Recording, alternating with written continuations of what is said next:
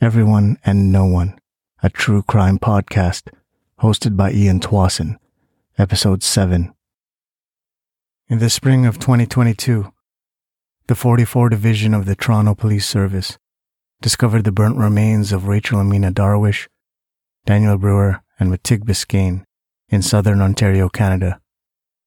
The only clues offering an explanation for the three deaths were found in an anonymous blog written by an unknown individual.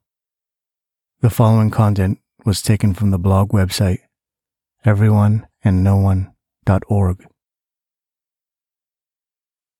Posted on May 12, second post. A little boy stared up at me, faceless, bald, his skin marble black, marked with paint splatter and scattered text, white, yellow, green, and purple. It was my Psychedelics Anonymous Genesis, but as a child. We both stood in a dark void, facing each other. The boy scurried away and I followed. The darkness turned into towering trees surrounding me. I found myself facing a dead birch with a crucifix on its trunk. I turned to look for the boy but saw a woman instead, barefoot in a yellow house dress, her back facing me so I couldn't see her face. Her dark hair flowed down her back. Hello? I said, but she didn't answer. I inched closer to the woman and put my hand on her shoulder. I tugged her to face me, but the strength drained from my arm and I suddenly couldn't move. I tried to release her shoulder but was stuck. I suffocated. A hand stroked my hair and I woke up to Leah sitting at the edge of my mattress. It's okay, it's okay, she kept repeating. Leah? You're drenched. She dabbed my forehead with her sleeve. My hand clutched an empty medicine bottle. Pills spilled out onto the bed sheet. Is that your meds? How many did you take? I don't know, I murmured. She stood up and my mattress raised. I heard a faucet turn on and off. She returned and put a metallic cup to my mouth. Drink. I shook my head, but Leah tilted the cup and water touched my lips. I sipped and pushed her arm away. You should sleep. She placed the cup on the floor and pulled the thin bed sheet over me. Moist air from outside pushed in through the window screen, past Leah's purse on the windowsill. I heard her footsteps thump down the hallway and into the washroom. I heard the shower turn on and the thud of a shampoo bottle falling into the tub. The sound of running water soothed me, and I wondered if last night really happened. Had I not awoken from my sleep the day before? In my daze, I let myself believe it. I allowed myself to think that the night before was just a dream. I woke up to the roaring of the kitchen exhaust fan and the smell of frying potatoes. My eyes adjusted to the sunlight through the curtains. I slid the window open and the food smell was replaced by the smell of outside. Peering down the street, I saw three parked cop cars and yellow crime scene tape wrapping around the side of a building not too far away. In the kitchen, Leah stirred diced potatoes in hot oil and looked up at me. Good morning. She smiled and rushed up to kiss me. Are you, you, you okay? I think so. I rubbed my arm. I let myself in, she said. I was knocking for t- t- ten minutes last night. I recalled giving her my spare key, but this was the first time she had used it. What's going on outside? I asked. What do you m- m- mean? There's cops. Oh, a fire, she said. When I c- got here, there were fire trucks everywhere. My mind returned to full wakefulness and I remembered the night before, remember reading about Daniel. But then she touched my hand, and I felt stupid. It must have been a coincidence. There must be hundreds of Daniels in this city, thousands maybe. It was just my paranoia, I thought. A series of coincidences and misremembering. A timer rang in the kitchen. Food's done. Her lips curled into a smile. She laid a peck on my forehead. Listen. She stroked the back of my hand with her thumb, and her eyes turned serious. Last night, You t- t- t- took some pills. You have to be, be careful, you know? I know. It's just, it's hard for me to sleep sometimes. Come here. She opened up her arms and I gladly leaned into her. Let's eat. She led the way to the kitchen, but before following her, I sneaked over to the front door and locked it. Posted on May 12, third post. Rising up out of the subway staircase and into the busy street, I pulled Leah closer to me. The pavement was still wet from rain, puddles gathered by the curb. We strolled arm in arm, listening to the sounds of downtown traffic, absorbing the odors of diesel from TTC buses and fried grease from Korean restaurants. A white van with Manitoba plates drove by. Leah said something, but I wasn't listening, too busy eyeing the people around us. It's not too late in the night, but the city nomads are already scattered about, mostly ordinary loiterers, but some are bustling and alert. There is no admission fee for the creep show that is downtown Toronto at night. Arriving at the front steps of Leah's work, she kissed me goodbye and disappeared through the tinted glass doors, and I felt relieved that she'd be safe there. Metal wheels screeched on steel tracks. The seat under me shook. I woke from a daze. A voice from the speakers announced, Next stop, Dufferin Station. As the train slowed to a stop, the squealing of the brakes dissipated, leaving only the chime from the opening doors. My palms itched as I checked my phone and saw a new message from Instagram. It was from Rachel. I'm at the Ritz Carlton on the 27th floor. Posted on May 12, fourth post. The valet guy at the Ritz Carlton slept sitting up on his chair beside the revolving glass door, his mouth gaped open. Inside the huge lobby, warm light bathed over everything. The high ceilings were painted with white clouds on a manufactured sky. To my left, the night concierge perched behind the front counter, her face glowing from a hidden computer screen under the countertop. To my right was a cocktail lounge about to close. A couple of servers in black uniforms placed chairs upside down on the tables. My footsteps clomped on the granite floor for a few steps and then were muffled by the carpets leading to the elevators. Reaching the elevators, I pressed the up button and a set of doors opened behind me. I stepped into the mirrored box with brass hand railings and hit the button to the 27th floor. The doors opened and I poked my head into the hallway. The air was strangely warm and smelled yeasty. I wiped the sweat from my face, took a deep breath, and made my way into the hallway. The elevator doors closed behind me.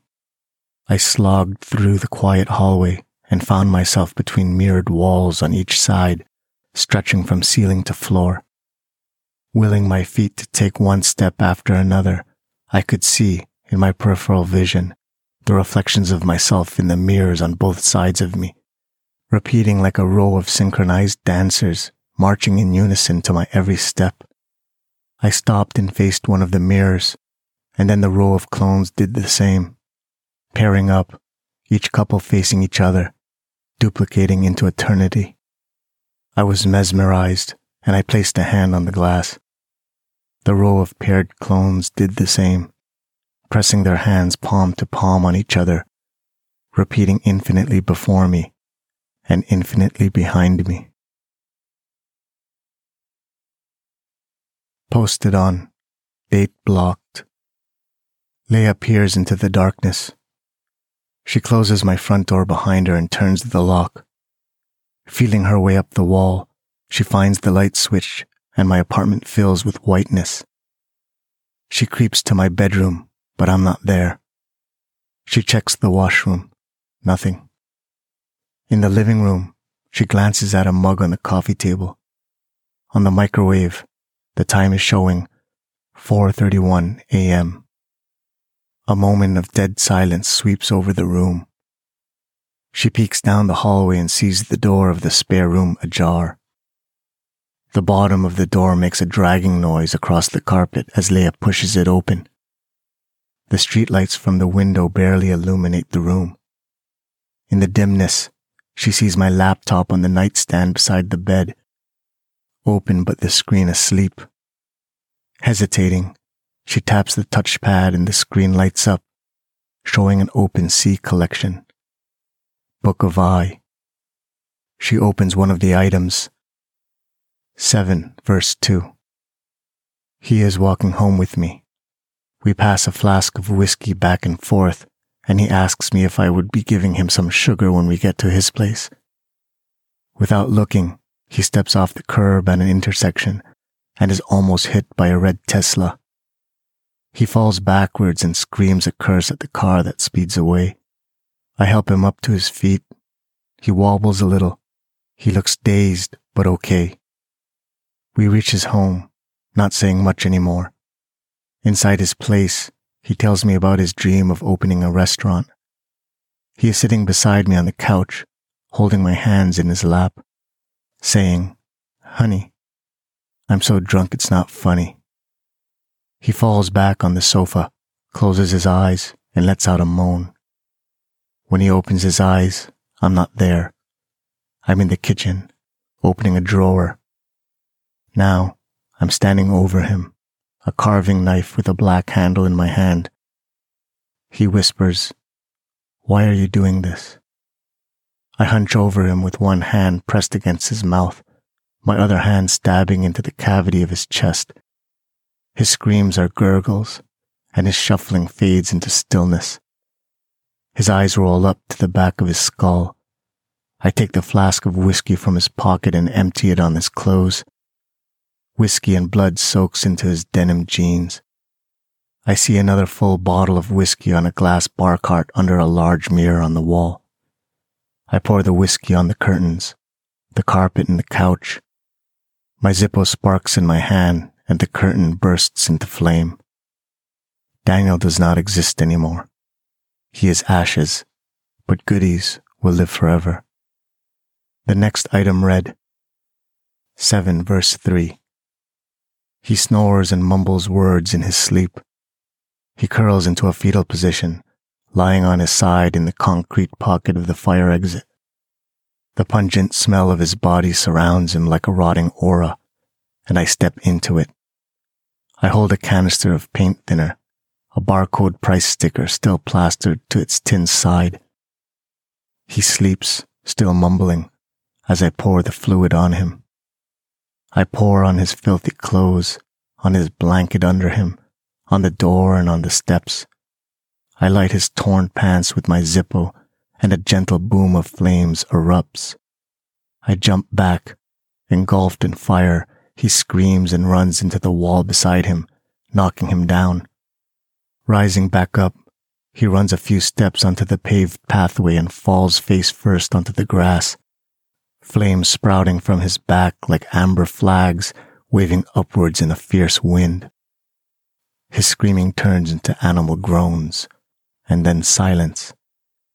The vagabond burns, and nothing is left, not even a name. She opens the next item. 7 verse 4. The dampness in the air sticks to my skin. A single horsefly tests the window screen bumping it, then buzzing away. On the floor is a metal cup filled with tap water. The purpling of the sky outside casts a violet glow on her purse by the window. I lick the sweat at the corners of my mouth and listen to Leah humming a tune in the shower at the end of the hallway. Leah slaps her hand over her mouth. What are you doing? I ask from the doorway. She yelps and closes her eyes. I did, did didn't hear you c- come in. She struggles. What are you doing here? My eyes dart from corner to corner. I'm sorry. I w- w- was looking for you, and your lap, uh, lap laptop was in here. Why would it be in here? I, I don't n- know, she says, trembling. I see William's collection on the screen and panic strikes me. She must have read about Rachel. about William killing Rachel, and she must be terrified, disgusted, as I was too. I want to explain. A sudden and unexpected relief soaks through me. Now she knows. Now I can finally tell her everything. I found his writing.